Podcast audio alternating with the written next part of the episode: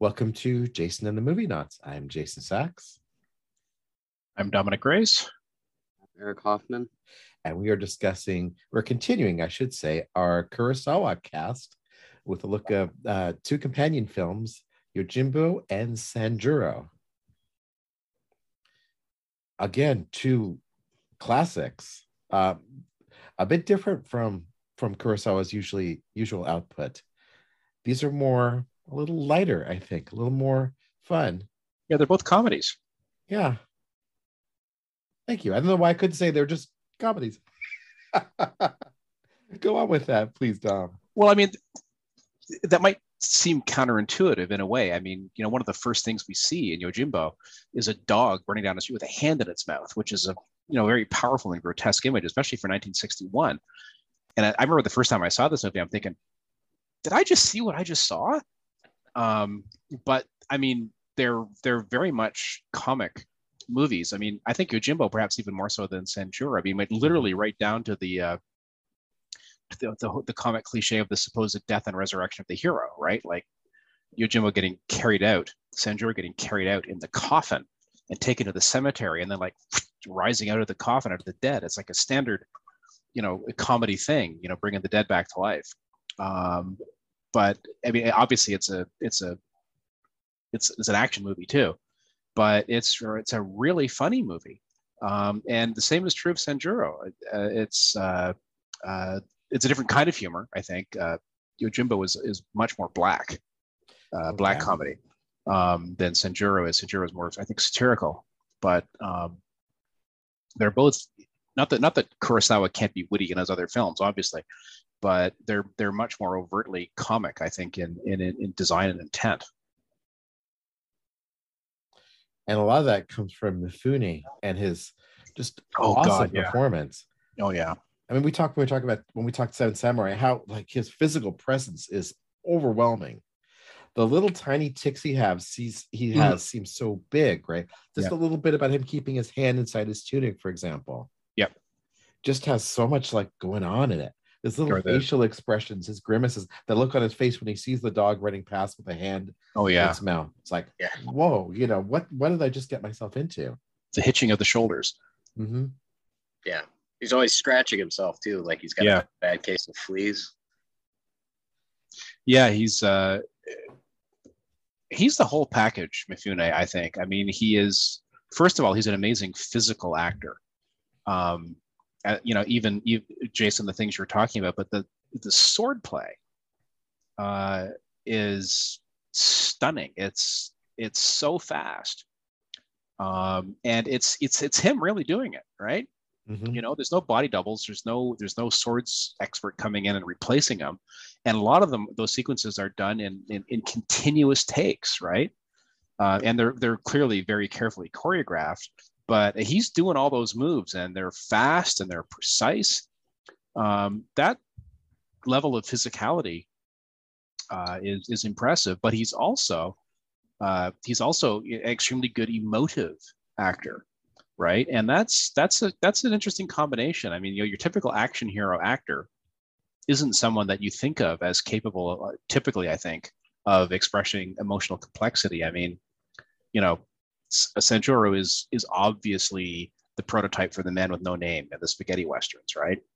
And you know, no disrespect to Clint Eastwood intended here, but there is so much more going on inside of Mifune's character that comes out through his eyes and his facial expressions than you ever get the impression is going on inside of the man with no name in the Dollars trilogy. To my way of thinking.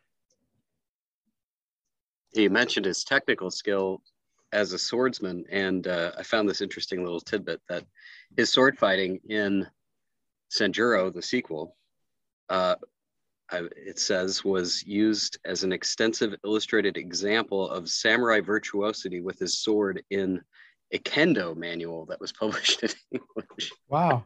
Huh. So, yeah, I mean, he definitely put his all into this. Into his swordsmanship. He must have been well trained by, you know, swordsmen, I'm sure. Yeah, he certainly looks like he knows what he's doing. And Eric, that if they actually used sequences from the film of him doing it, then that suggests he's doing it accurately. Yeah, the director's, not the director's commentary, but the commentary on Criterion Channel talks about how he was trained by a master. Mm-hmm. And how each of the strokes, the commentator actually goes through each of the strokes. He's doing this stroke, and then this stroke, and then this particular stroke. So he's actually slashing in exactly the way that you would be doing it. Which just makes it both more exciting and more terrifying at the same time, though, right? Because, you know, he's able to slash up 9 guys in a courtyard in the space of 15 seconds, which is just terrifying. Yeah, that's one of the things that I find makes it even more impressive is that Kurosawa tends to do those things in single continuous takes. There's moments of cuts, but we don't get, you know, the standard action movie thing these days is, you know, you get an action sequence and the excitement is created through a highly, you know, a bunch of really, really short scenes with intense cuts, cut. You can watch these sequences and they might only be, as you say, 15 or 20 seconds long as he kills like 9 guys or whatever, but it's a single continuous take with, you know, all of the actors moving and sometimes the camera moving. It is virtuoso filmmaking. It's not just, I mean, obviously Mifune is a huge part of it, but it's virtuoso filmmaking. And speaks to Kurosawa's absolute command of everything that's happening on the screen, in terms of the composition, in terms of movement of the camera, in terms of the movement of the actors. You rarely see in these sequences, something that I notice a lot, you have these fight sequences where you have, like, you know, the one guy up against a whole army, right? And very frequently what you see when you're watching those in films is the actors waiting for their turn to move, right? It never seems like that with Kurosawa. It always looks like everyone is actually engaged in the action. That it's not just, okay, you know, it's so unbelievable in a lot of those other films because you think this guy'd be taken down in 4 seconds because these other guys, they're just standing here doing nothing, waiting for him to turn in their direction, right? It's not like that with Kurosawa. Everything is A, so fast, but B, all of the actors have things to do. It seems to me that you never get that impression of it being, despite being very carefully choreographed, of it being artificial. It reads as highly kinetic, highly chaotic action. But part of the reason it reads that way is because it's so meticulously planned that everyone is moving at exactly the right time and in exactly the right way. I think especially that sequence at the beginning of Sanjuro, where he comes out and confronts, like, literally the army. Right, and he goes through them and doesn't even unsheath his sword. Right, just brilliant, you know. And that not unsheathing his sword, that is picked up later in Sanjuro, where where they're in the what is it, like they're in a hayloft or a barn, hiding out, and that woman, the older woman, says, you know, killing is a bad habit. I know. The best sword is the sword that stays unsheathed. Yeah. You're like a sharp sword. You know, you're like your heart is steel. You know, naked and sharp. But but the sharpest sword is the sword that remains sheathed. Such a great line. Yeah, and it's part of what I think is good about it is that it's part of how the film is actually making a philosophical statement as well as just being an action film. But that line, killing people is a bad habit, you know, that's why it's a comedy, right? You can have this character say stuff like that. Or the captured guard. I love that scene where they come back and the captured guard is sitting there in the nice kimono and having a meal. And they're like, what are you doing out? And he says, well, the old lady let me out. And she so obviously, like, didn't think that I would escape that I couldn't. I just had to stay here. And he goes back in the closet. And by the way, I'm going back into the closet. Yeah. It's hilarious. It's really funny. I mean, the hero of Sanjuro isn't Sanjuro. It is the old lady, because she also triggers that change in him. Yeah. Right. And we see it almost immediately. So they have the confrontation in the barn, and he starts to see, I don't need to be this warrior that I have been. And then when he allows her to step on his back to walk, to climb out of the courtyard, I'm like, there is like a sense of him changing. So that in the end, instead of having the kind of all-out battle that you expect with in a movie like this, we have, you know, the 9 samurai versus 100,000 warriors, and you have this blood on the floor. And so this all revolves around camellias of all things being floated down a river. And it's really an anticlimax in a way, but the anticlimax works beautifully as a perfect climax for the evolution of these characters. Yeah, it's one of the things I find really interesting. It is what you're talking about is the violation of conventions in these films, and the fact that despite them being sequel, like Sanjuro is a sequel to Yojimbo, and made like literally like right after it, they're completely different films. Mm-hmm.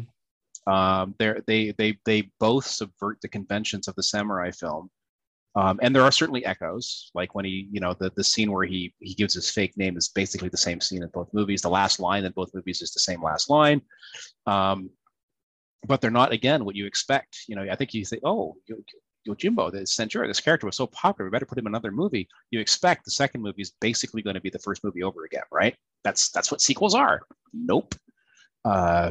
He's recognizably the same character, but the story is so different, despite picking up on a few key elements, and despite being comic as well, that it could just as easy, you don't have to watch Yojimbo to watch Sanjuro. Not that you have to watch, I guess, most films before you watch their sequels anyway, but they're simultaneously linked but completely different movies. So I think the Sanjuro was already in production when Yojimbo was released, or Kurosawa was preparing for filming, and Yojimbo was such a success that he and his screenwriters more or less wrote the Sanjuro character into Sanjuro. And initially Sanjuro was supposed to be just sort of a straight adaptation of the short story by an author named Shūgorō Yamamoto entitled Peaceful Days. And I suppose the screenplay was already completely written for the film, and they just kind of like changed one of the characters' names to Sanjuro so that they could capitalize on his, on the Yojimbo's success. And Sanjuro actually was probably, as a result of that, a more successful film than Yojimbo, as far as how much it made at the box office, so to speak. So arguable whether it's artistically more successful or as successful as Yojimbo. I personally think Yojimbo is a far better film of the two, but they're both incredibly good films. I mean, there's no arguing that. I mean, it's Kurosawa with Mifune. It's like classic cinema. It's hard to compare them, but as far as I think watching Sanjuro, I think some of that maybe finds its way onto screen, that he was sort of interjected into the storyline a little bit. I tried to imagine watching that film without the Sanjuro character in it, and I can't imagine that it would be nearly as good a film as it is just on the basis of its storyline. I'm sure it would have been an excellent film, but when you add Mifune to it and you add that character that he's already more or less created in Yojimbo and refined and already found this character's, you know, voice and performance, and then lends itself to that film, it sort of elevates the movie beyond its, you know, mere subject matter, I think. Do you know if Mifune was supposed to be in it before it was rewritten to bring Sanjuro in as a character, or was he brought in? He is well brought in, specifically not just character. Well, from what I understand, they had already, Kurosawa had already, you know, optioned the short story. I believe he and his co-screenwriters had already drafted a screenplay. And then at that point, Yojimbo was released. And it was such a success that at that point, I think they just decided to place that character into the film and rewrote the script with Mifune's character in mind. I'm just curious because he was working a lot with Mifune then anyway, so it's not out of the question that Mifune could have been already scheduled for the film as a different character. Oh, I understand. Yeah, I see what you're saying. I don't know that, as a matter of fact. It would make sense that he may have already been cast in a different role or... Well, I know... Or in the same role, but not as Sanjuro. I'm sorry. I know Kurosawa treated this as a more minor film. It only took him 3 months to film and 1 month to edit before he put together High and Low, which is the movie that came immediately afterwards. So I think he was already plotting High and Low as his next major film. I think based on what I heard in the commentary, Sanjuro was intended as more of a fun project that he could put together relatively quickly. Mm-hmm. And I think it does come across as lighter, right? I mean, Yojimbo is just a more intense watch. The Sanjuro is the lone wolf in Yojimbo. He's caught between these two warring factions, which are dramatically at war with each other. And there's the larger story attached to Yojimbo, which is essentially around the evolution of Japan into a more modern society, the satire of the Yakuza, the commercialism of the society. As we talked about before, there's a gun in the film, which is crucial to the kind of element of modernity coming into the society. So Yojimbo is very much like a social satire, whereas Sanjuro is more, that whole element is kind of played down a lot more. It's also like a team story, right? It's the 9 samurai plus Sanjuro together fighting this cabal that's creating this false story of corruption. And so the story is just a little lighter in that, like, it's not a war. It's really just this small little conspiracy that's aiming to create a war. And everyone else in Sanjuro is mostly good, whereas almost everyone in Yojimbo is a bad person, aside from the coffin maker and the restaurant merchant. I think everyone is actually evil in Yojimbo in one way or another. Yeah, it's and Sanjuro himself comes across much more purely altruistic in Sanjuro than he does in Yojimbo. I mean, he has his moments, like when he gives the 30 ryo to the husband and wife to flee, that suggests he's not just motivated by self-interest. But there's far less of that sense of him simply being the Shane kind of hero who comes into town and saves the day just because he's a good guy in Yojimbo than there is in Sanjuro, for sure. There's also far less violence, I think, in Sanjuro than there is in Yojimbo. Yojimbo's just seems like funny, a much... By the way, on that point, the body count is actually higher in Sanjuro. Oh, well... I think though, apart from the spectacular blood explosion at the end of Sanjuro, the violence in Sanjuro, you're right, there is a higher body count, but Yojimbo just seems like a much more brutal film. Yes. Right. You get the arm being cut off in that first confrontation. You get the scene where the one, I'm forgetting which gang leader it is, but when he basically loses and he comes running out and he and his wife and his son are hacked down in the street. That's much more brutal than anything that we see in Sanjuro. Although we don't get that, we do get that spectacular gush of blood out. One of the things that's interesting in Yojimbo is the blood is often there in the background, right? Like you see Sanjuro hacks the room of guys to pieces, and then when you get the shots later, you see the blood sprays like all over the wall. Or that scene after the two gangs have gone out of the town is charred and the bodies are lying in the streets, right? It's much more apocalyptic, even though the body count is lower. It comes across as much more grim. It's much more like the way we see violence in, like, say, Ran, I think.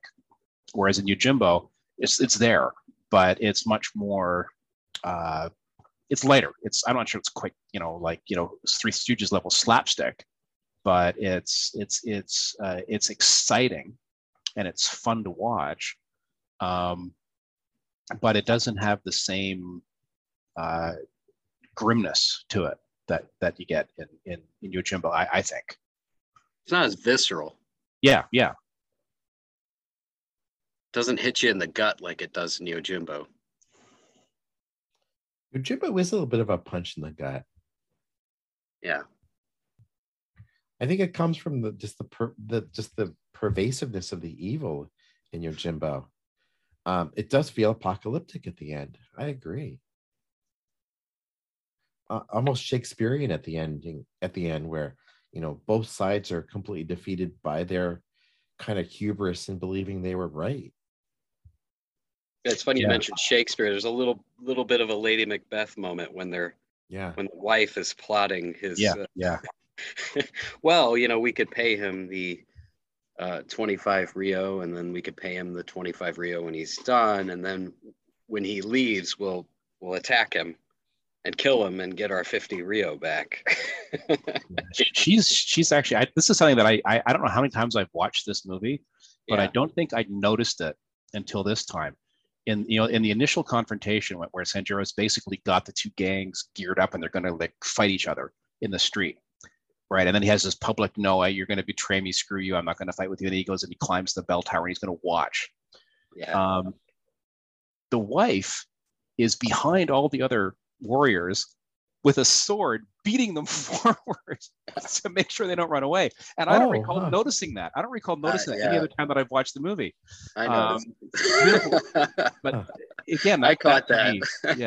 That to me is the kind of thing that Kurosawa does so well. Everybody. And I think if you looked at any of them, you'd find the same thing. Everybody is doing something. They're not just there to fill up the screen.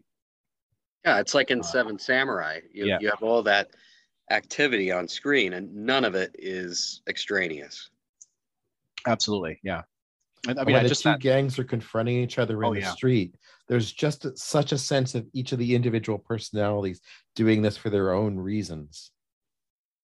Yeah, and it's such a great set piece. I mean, I love the way... Well, I keep harping on the Kurosawa's consummate film technique, but the way he uses widescreen in that sequence, so you there are the points where you can just see the swords coming in on either side of the screen, and then they pull back. My God, the use of widescreen in both these films is just astonishing, and I can throw in High and Low too, which you weren't part of our conversation, but this use of widescreen in that film as well is masterful. Kurosawa, his control of everything. Widescreen, depth of focus. Again, that's something that I was really not tripping over, but just absorbing, watching, especially Yojimbo again, because again, Sanjuro isn't as technically complex, but there are so many scenes where there are multiple levels where things are happening in the foreground, things are happening in the midground, things are happening in the background. And they're staged so that in the restaurant, for instance, when the blinds are up and there are the slats of the windows, the way the characters outside are set. So you have a character you can see through this window, and a character you can see through this window, and a character you can see through this window. They're also carefully placed so you can always see them. You can always see what they're doing, but they're in a different physical location. And the deep focus and the choreography, it's just unbelievably meticulous and carefully worked out. There's a shot in that early scene when he goes into the restaurant that I rarely see. I can think of maybe two or three other films where I've seen it, but every time I see it, it strikes me as masterful, where you're looking out through a window and you're seeing three different views at the same time. Yeah. There's the guy building the coffins, there's a conspiracy, then there's the conversation in our foreground. And you're getting three stories all at once. It's really, the Hitchcockian pure cinema element. Oh, yeah. Where you literally can't accomplish that. And well, maybe you can in comics, but it's very hard to accomplish in the art form with that level of artfulness. And it's such a masterful way of creating this tension, but also this feeling of a larger world. Yeah. And the film is also, I think, very self-aware about it. The idea of watching is really embedded in the film. And one of the most amusing scenes in the movie is when Sanjuro is being carried out in the coffin. And it's wait a minute, what's going on over there? You have to stop and let me watch this. Oh, that's so great. Because they go part way and they can't see anything. And they go further, and all of a sudden we're seeing the battle happen in the background. Yeah, and he's peeking out of the coffin looking at it. Oh. Yeah, that was wonderful. Yeah. But it draws, I think it draws our attention subtly, perhaps, but it draws our attention to the fact that, that's what we're doing too. Like, we're voyeurs, right? And there's that very much that element, that the scene when the gun first appears, when Unsuke pulls the gun out. It's like, I love it. You want to see something interesting, he says, and this gun comes out from inside of his robe, and it's being watched from inside the restaurant, right? And it's voyeuristic. There's almost something like erotically charged about that, pulling this phallic symbol out from inside your robe and saying, "Hey, look what I got," you know. But that motif of you know, and the scene you were talking about, where, you know, in the restaurant, the design of the set even is part of that, because it's set up so that from that location you can see all these different things, all these different parts of the town. Right. I also love the fact that, like, the restaurant and the coffin maker's shops are, like, literally next door to each other. Right. In case the food's bad, you don't have. Yeah, you know, you got you go to the one place to get all you need about life, and you go next door when you're dead. It actually reminds you, this is totally tangential, but in Chinatown in downtown Toronto, this is back when I was a student in the early 1980s. In Chinatown, next door to each other, or so close to next door to each other that they were basically next door to each other, was the Wing On Delicatessen and the Wing On Funeral Parlor. I kid you not. It's like Bob's Burgers. Yeah. It was, anyway, but yeah, yeah, it's the way that you can just watch Yojimbo, especially, over and over and over again, and be blown away by the meticulous construction of every shot, is just it's a testament to Kurosawa's genius. And, you know, no disrespect to Sanjuro intended, but that level of complexity isn't there. It's still very carefully and meticulously done, but it doesn't have that, to me, that level of ingenious camera work and mise-en-scène. Yeah, there's some, you know, Sanjuro, like the very first scene where they're having their meeting. Yeah. And each of the characters there's a portion through I believe they're windows, and yeah, each of them is perfectly, almost like a cameo inside each of those windows, you know, just perfectly lined up. And I believe that's like the first time you see them. Yeah. So it's sort of drawing you to these different personalities and making you focus on them and their faces and familiarizing yourself with them. It's a really wonderful way of doing that. Otherwise, you're just struck with all of these faces, you know, and you're supposed to just, like, process all of this information. It's just a really brilliant way to introduce you to these characters. There's another scene later on where it's Hanbei, it's played by Tatsuya Nakadai, who's in he did 5 films with Kurosawa. I believe this was his first one, Sanjuro. But he was in Kagamusha and Ran, and he played the chief detective in High and Low, Jason. He's in Sanjuro. So there's this wonderful scene where these two, I believe you call them courtesans, they're washing their feet in the stream. Yeah. And he comes into frame, and then the camera, it's all in one shot. It's really just brilliant. The camera goes up, kind of follows his perspective, and he's looking off into the distance, and the camera turns, and you see that that building in the distance through a little cut in the foliage. There's like a wall of foliage, and there's just this little, like, rounded cut in it, and you can see the building through it. It's all done in one seamless take, and watching that, I mean, seeing that, you realize just how much of a consummate master of cinema Kurosawa is. It's not very showy at all. If you weren't really paying attention, you may not even notice the technical skill that went into just framing that whole shot. And it doesn't last that long. It's maybe, I don't know, 5-10 seconds long.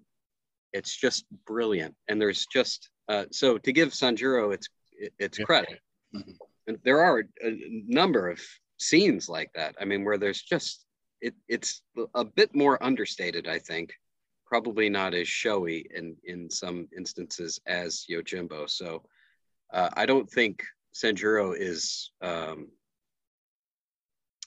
I think it's impressive on a technical level, just as impressive on a technical level in many ways as Yojimbo is. It's just less showy, to my mind. Just a bit, yeah, just a bit less showy. And a lot of that has to do, I think, also with the setting. I mean, the setting is a bit more formalized. Yeah. It's in this kind of like feudal, you know, center of town, whereas in Yojimbo, you're in this sort of like more Western, like outpost type of village. So everything's a bit more rough hewn. It's got a bit more character, I think, just than the settings that are in Sanjuro, which are a bit more kind of like, are less rustic looking. I think Yojimbo feels more like U.S. Old West town. Right. Yeah. Showing the John Ford influence there. Sanjuro's a little more urban feeling. It's not right. A city, but it's more of a pastoral setting, I suppose. Well, it doesn't seem... Sanjuro to me does not seem like a Western. No. But Yojimbo, I mean, it's got classic confrontations on the streets, right? Literally at high noon, right? Literally at high noon, right? Yeah. Yeah, literally. Right. And it, of course, as we all know, went on to inspire not one, but two or three American Westerns, which are now considered, you know, among the best Westerns ever made. Fistful of Dollars. Well, oh no, let me correct that. One was not American, it was Italian. Yeah. I actually watched Fistful of Dollars to prep for this. It's right. Striking how much it's very close to a shot-for-shot remake in some ways. And how good Eastwood is in it, but how he's just not the... he's not even close to, you know, what we get in these films. You know, he's no Mifune. No. And I don't think that necessarily works to the negative of that film. No, taken on its own terms, the Fistful of Dollars is a great movie too. It is a great film, yeah. Incredibly enjoyable. I mean, I think the three movies in the trilogy get better as they go along. But it's certainly an excellent film. Another was it in the 1980s? Eric, you might know, The Last Man Standing, Walter Hill's remake of it with Bruce Willis. 1994? Was it? 5, something like that. Mid-90s. I didn't catch it. Have either of you seen it? I know I saw it, and I don't remember disliking it, but I also, to be honest, don't remember feeling any particular compulsion to watch it again. I'm the same. I saw it in theaters. I think it came out just on the heels of a much better Walter Hill Western called Wild Bill with Jeff Bridges. Walter Hill made some great movies, but I don't think Last Man Standing was really one of them. No, it was. I mean, it was technically, you know, on par with his other films because he is a great technical filmmaker as well. But the storyline didn't really attract me. I didn't think Bruce Willis was convincing as a Western anti-hero. So. It didn't really. I've never seen that. Okay, so I wouldn't say you need to be in any hurry to go watch it. No, but you know, it's not a bad movie. But you know, if you're gonna go start watching Walter Hill films, it'd be fairly far down the list. Right. Yeah, I agree with that. I think that Toho ended up suing Sergio Leone over the. I believe so. Yeah. Yeah. And again, I think part of that has to do with the fact that in some cases it was literally shot by shot. It was literally shot for shot. I mean, the beating scene and the recovery from the beating scene are very close to the same thing, for example. And that's a scene to me that's might be the key to the film in terms of Sanjuro's involvement in the storyline. You know, throughout Yojimbo, it feels like Sanjuro's really kind of trying to decide what he wants to do. He seems to be playing one side against the other. Aside from the scene where he encourages that family to run away from the town, he seems very ambivalent about what's going on there. And it's only when he gets so badly beaten up that he feels like he has now a stake in what's going on, wants to get involved and just wants to blow up all this shit that's caused him so much pain.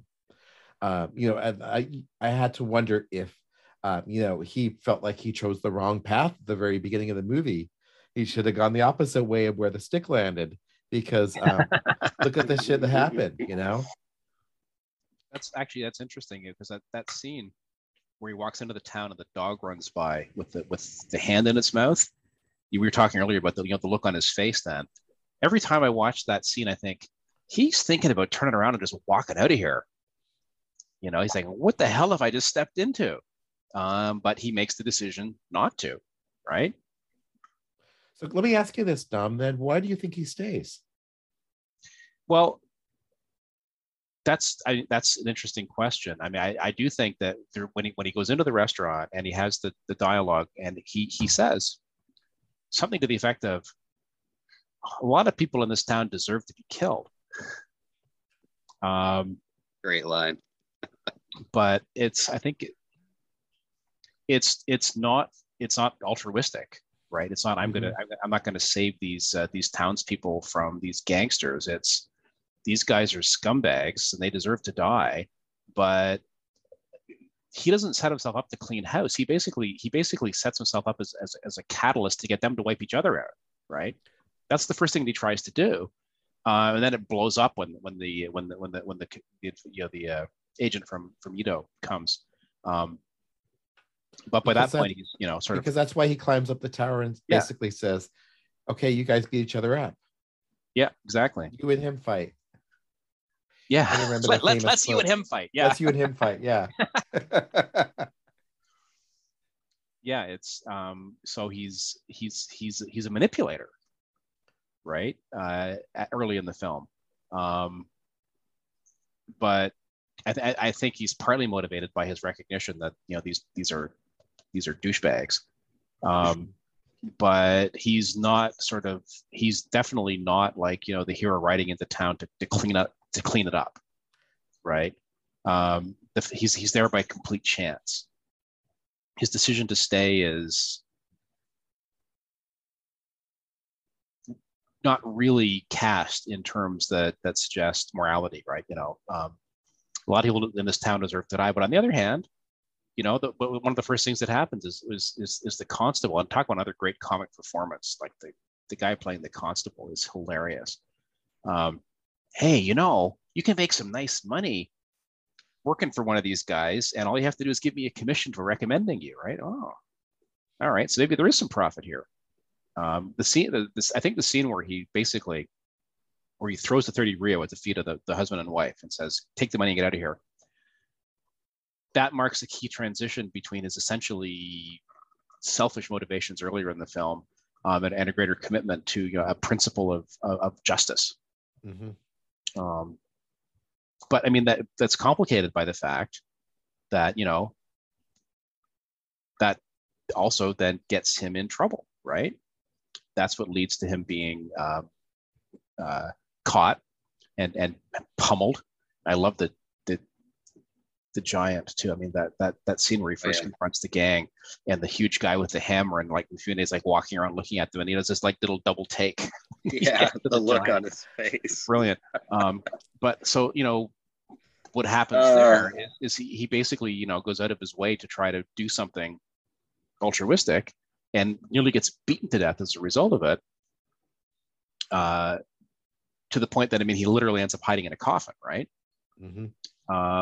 So that provides a more complex motivation for him coming back at the end. It's not just, I'm going to come and clean up the town. It's, I'm going to get revenge, right, for what was done to me.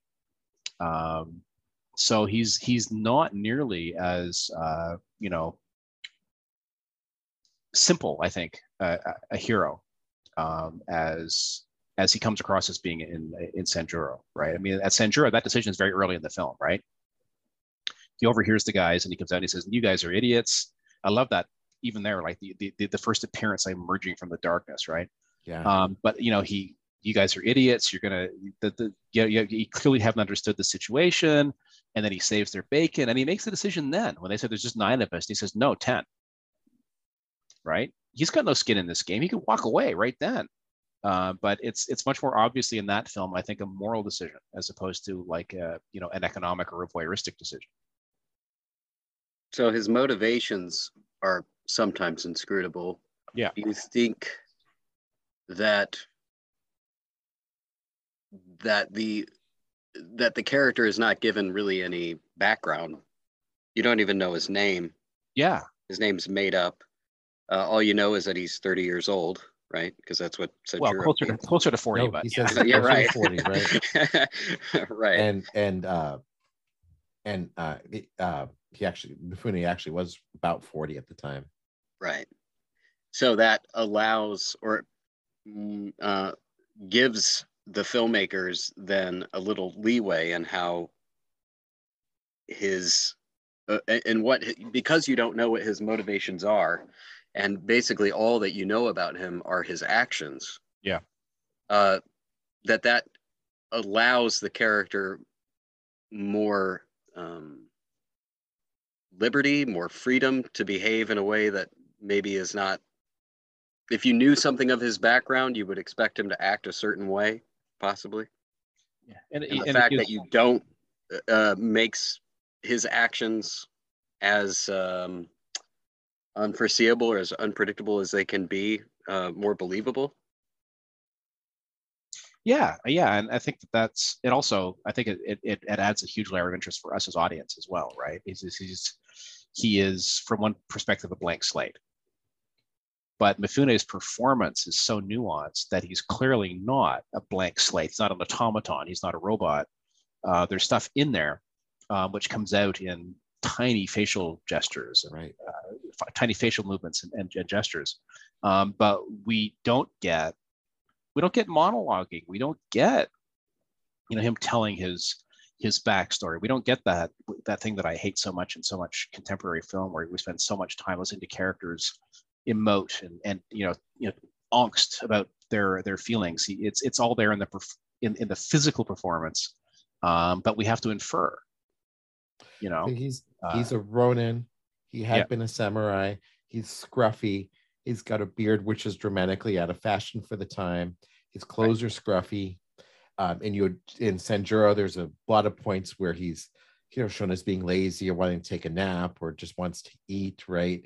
Yeah. So he's portrayed as seeming selfish. At the same time, we get the sense there's a lot that's happened in his past. Right. Well, why is he masterless? Why is he the one of the few samurai who is actually a swordsman in this time period too? He's just this complete mystery that we just get little glimpses of, and that makes him so intriguing. Mm-hmm. To your point, Dom, we don't know anything really about him, and in that mystery, we just can see so much. I mean, do we need to know everything about him, or do we just need to know who he is at that point in time to make the story effective? Well, it's interesting to compare it to how Kurosawa handled the samurai and, say, the Seven Samurai. Yeah. Where they were only given kind of sketchy backgrounds. I mean, I believe you get some background here and there. Like, for example, Mifune's character, he's given some background in a scene. He's just sort of portrayed as this kind of buffoon, right? Until he's given a bit more levity once you find out that he has this backstory and that these things happened in his past. And this baby is me. Yeah. Right. Yeah. Right. So that's it's interesting that I'm sorry. No, go ahead. No, it's fine. I made that. I was just going to say that the closest thing we come to that, and that's sort of an explanation, is actually at the end of Sanjuro when he faces off against Moroto. And the nine samurai are like, "Oh, you're so awesome," and he basically, you don't know what you're talking about. He was just like me, mm-hmm. Right? And what do we know about Moroto? On the one hand, we know that he's a tiger as opposed to a kitten, that he actually does have the chops as a samurai, but we also know that he's been very forthright. I'm a bad man. Right, I'm plotting against my master. Right, in the scene where the two of them have the sake, So, you know, if we're to take Sanjuro at his word at the end, he's just like me. That hints that, you know, there's, you know, maybe some pretty seamy stuff that explains why he's a Ronin, why he's masterless, you know, why he's out there, and maybe why he is cavalier about some of the, you know, the traditions and the expected behaviors, but also maybe why he finds himself compelled in both films ultimately to act not out of selfishness, but out of a more abstract concept of justice.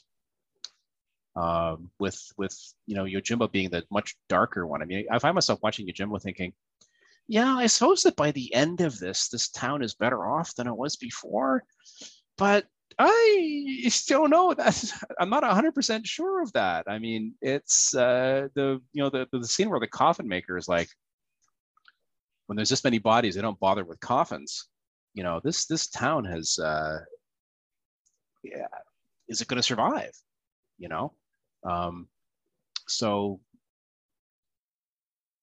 that, you know, that moment at the end of Sanjuro where he's like, he was just like me. We're both unsheathed swords. Hints at a backstory, tantalizingly, I would suggest.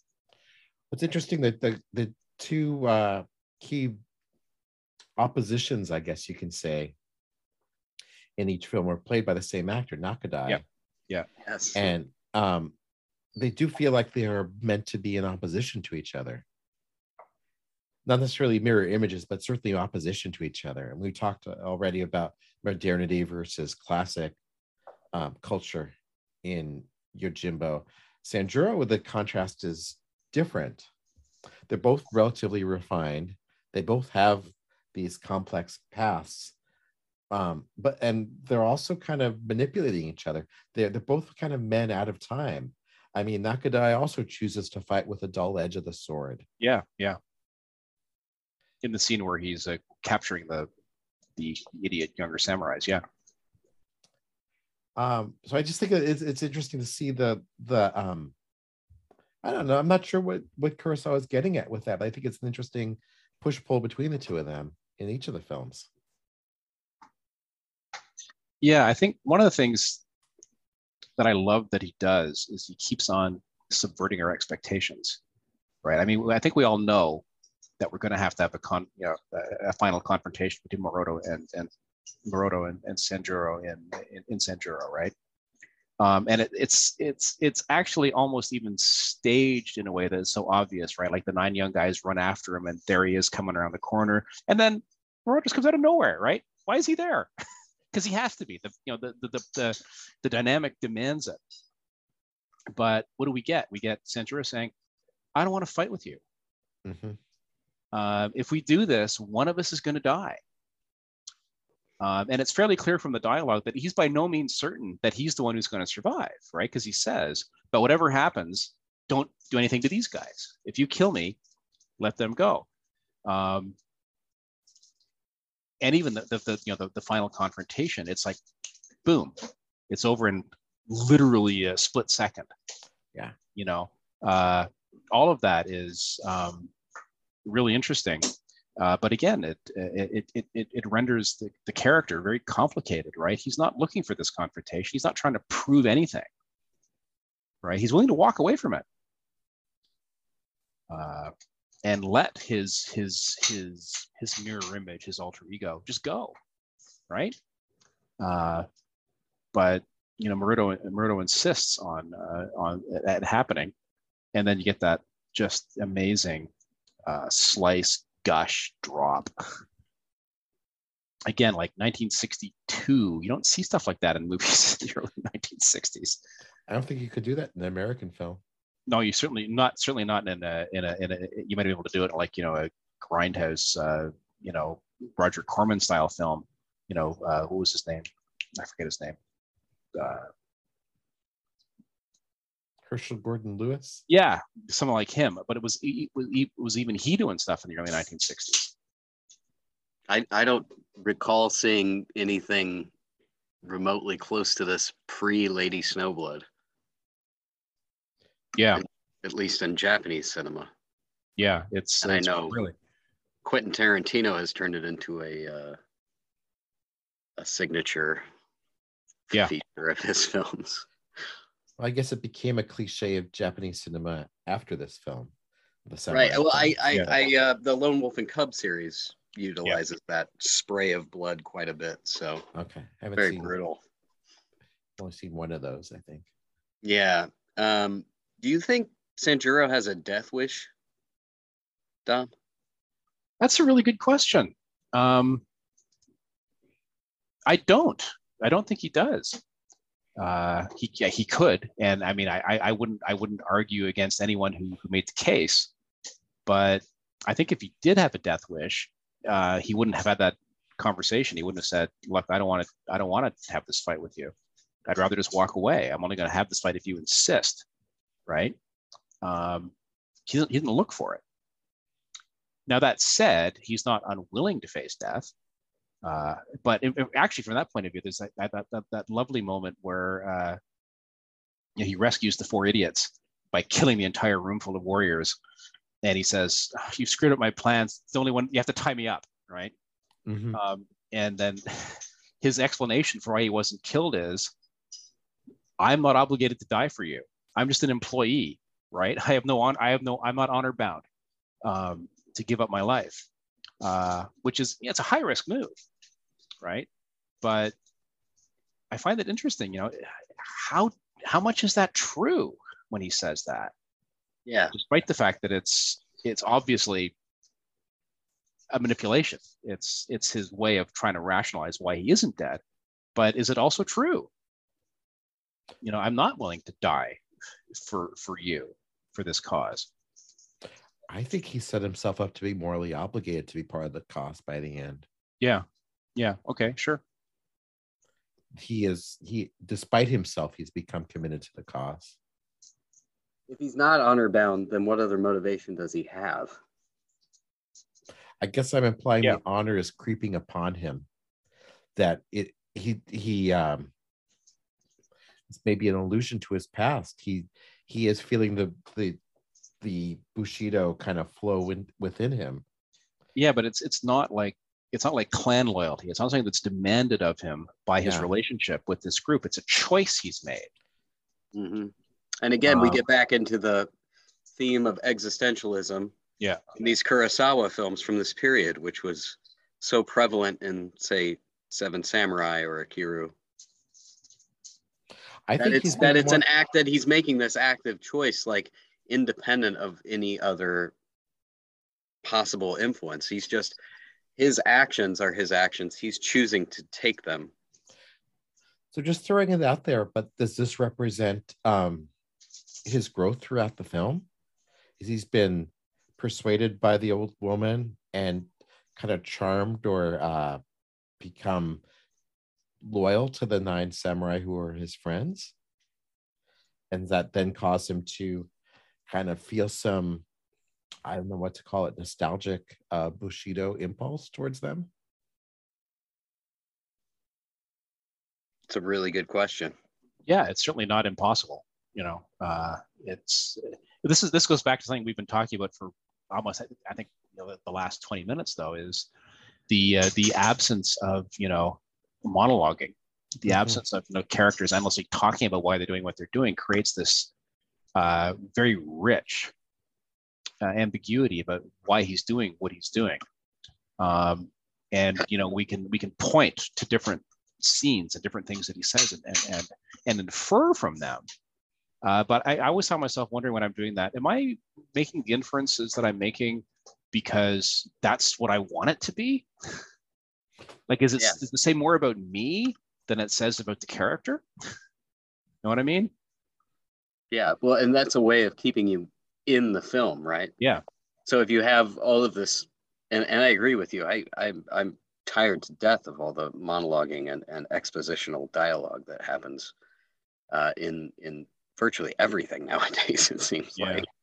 It's so much more engrossing when you're just watching the characters behave and reading their motivations through their choices and what it is that they choose to do. Yeah. And rather than have them ruminate and reflect ad nauseum, it takes you out of the film in a way. It's like, okay, now it's like you're reading a novel and you're extremely into it. And then you decide to like go look at the Cliff's Notes or something, you know, it's the equivalent to that, because cinema is so, you know, cinema is such a, particularly like when you're in the theater, the lights are low, like you're transported, you're supposed to become like involved emotionally in the film. And that, to me, it seems, is one of the things that Kurosawa does so wonderfully, is that he's able to express ideas or illustrate characters through their actions, through their speech, not speech in the sense of monologues, but like through the vocal inflections or through their body language, things like that, because he understands that cinema, in order to be, in order to stay within the moment and to be engrossed in the film, you can't have all this constant taking yourself out of the action and stopping and ruminating over what's happened. Yeah, a Kurosawa film is so extraordinary in that sense, and one of the ways that he's able to do this, Jason, as say Hitchcock is able to do this, is that he structures the films so precisely that there's no a moment of there's no extraneous moments in the film. Everything is perfectly keyed. It's like a symphony, to sort of draw out the comparison, but in a symphony, you have all of these different changes and all of these different things happening, and yet it's still of a piece. And that's what he does so incredibly. So I keep going back to, with Kurosawa, with his films, is that his part of the reason his films are so compelling is because they're very active.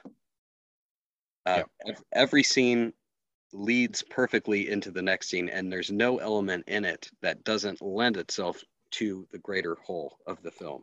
Yeah, everything is building, all of the pieces are building into that overarching, how shall I say it, the integrity of the whole.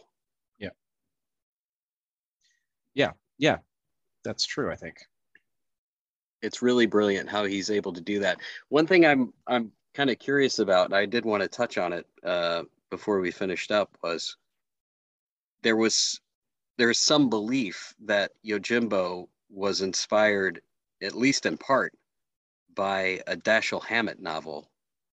I read that somewhere. Titled Red Harvest. Red Harvest, yeah. Red Harvest, yeah. And I wondered if you guys thought that there was any truth in that. There's some dispute. I mean, some people believe that it was inspired by Red Harvest. I don't know that Kurosawa has ever gone on record as saying it was.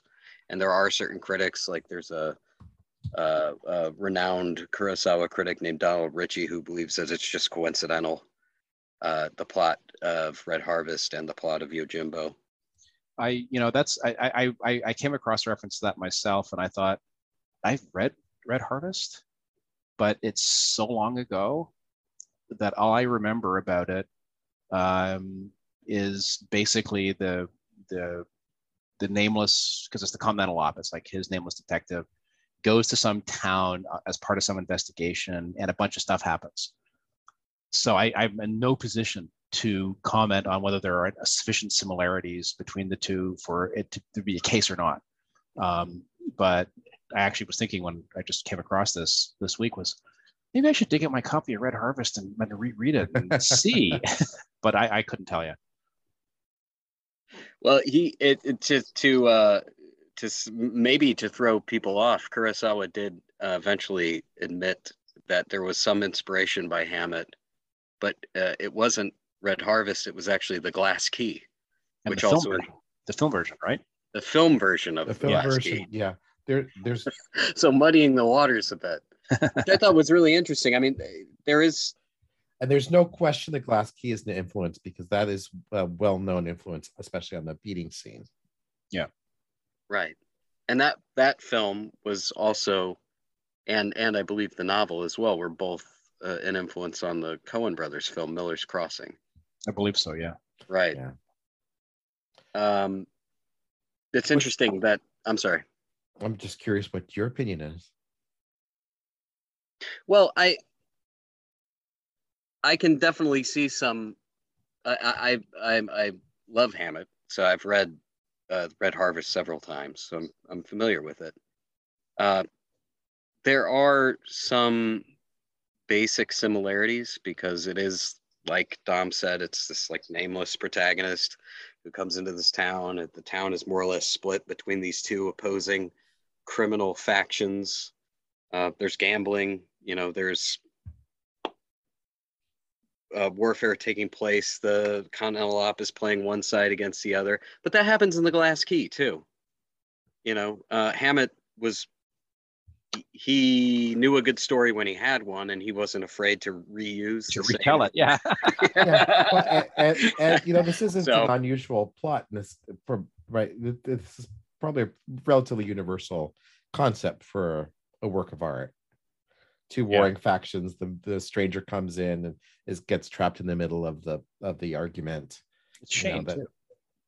It's shame. Yeah. Yeah. Yeah, so it is kind of like broad enough that I think you could say, well, you know, maybe there's some influence there, but I don't know that specifically it's a, you know, as people have come to believe, like it was influenced by. It's hard to say.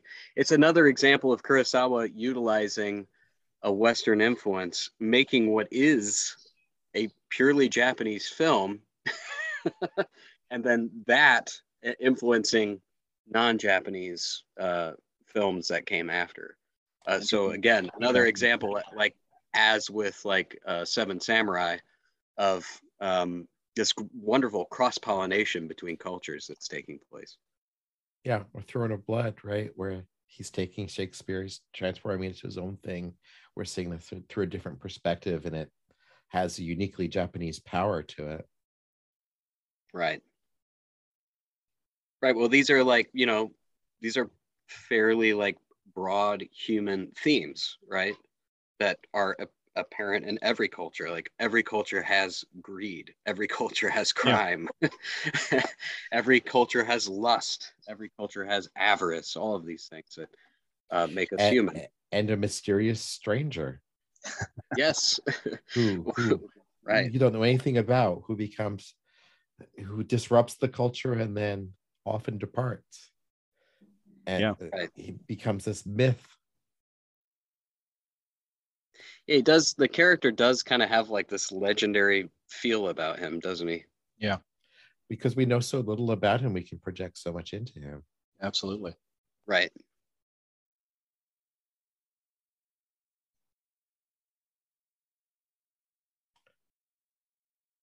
Well, let's sum up, I guess. I thought these were wonderful movies. Yeah. Yeah, Yojimbo is probably my third favorite Kurosawa film. And Sanjuro is great. And the other two are Seven Samurai. Samurai and Ikuru. Yeah. Yeah. All from what, like roughly a 4-year period? Pretty tight there. I mean, there are other ones that I love, but it's interesting for me that so many of my favorites are clustered. Yeah, it's he had like this, you know, I see this a lot with artists where they have this, particularly like with poets, you know, they have this moment where they're just firing on all cylinders, mm-hmm. and they're just like pure brilliance, like Bob Dylan, for example, from like 62 to about 66, you know. And you think about like that body of work, it's just like so enormous, and it just seems endless. And then you realize, wow, he did that all within like a 4-year period. It's amazing, you know. And Kurosawa seemed to have that.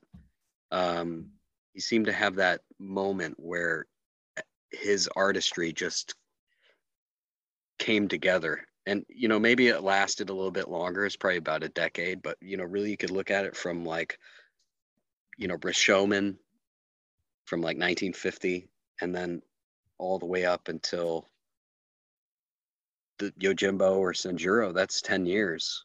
And in that time period, he made Throne of Blood, he made Seven Samurai, he made Akira, he made Hidden Fortress, The Bad Sleep Well. I mean, just like an incredible body of work. And it was after Sanjuro that he really, and then High and Low came out right after Sanjuro, right? Yep. A year after that, it's one of my favorite Kurosawa films. And then his career just, yeah, it is. It's unbelievable. I mean, you look at it, it's like 57, Throne of Blood, Lower Depths, 58, Hidden Fortress, 60, Bad Sleep Well, 61, Yojimbo, 62, Sanjuro, 63, High and Low. It's just like, it's amazing. It's really amazing that the body of work that he created in that short a time. And he must have just been going from one project to the next and not, you know, looking back, not stopping. So was it after Redbeard that he went to Hollywood and sold Tora and had his terrible experience that kind of soured him for a couple of years? Yes. Yeah. And Redbeard was also the last film that he did with Mifune. Yeah. And didn't they have a falling out? Yeah, from what I understand, the film took so long to make that Mifune basically resented that he was tied up for that long, and it led to a breach between that I believe was never really healed. Well, clearly they didn't work together again after that. Yeah, and I mean, also I don't think it helped that Redbeard, fine as it is far from Kurosawa's best work. No, so really these two films kind of like represent the last great hurrah of that incredible collaboration between Kurosawa and Mifune. Yeah. Which is perhaps as good a place as any to say, wrap it up. Yeah. Looking forward to talking about more of them from the Golden Era. Because there are at least a half dozen more that I'm really anxious to watch. Thank you, gentlemen. This is amazingly fun and interesting as always. Thanks you a lot. Really enjoyed it. Take care, guys.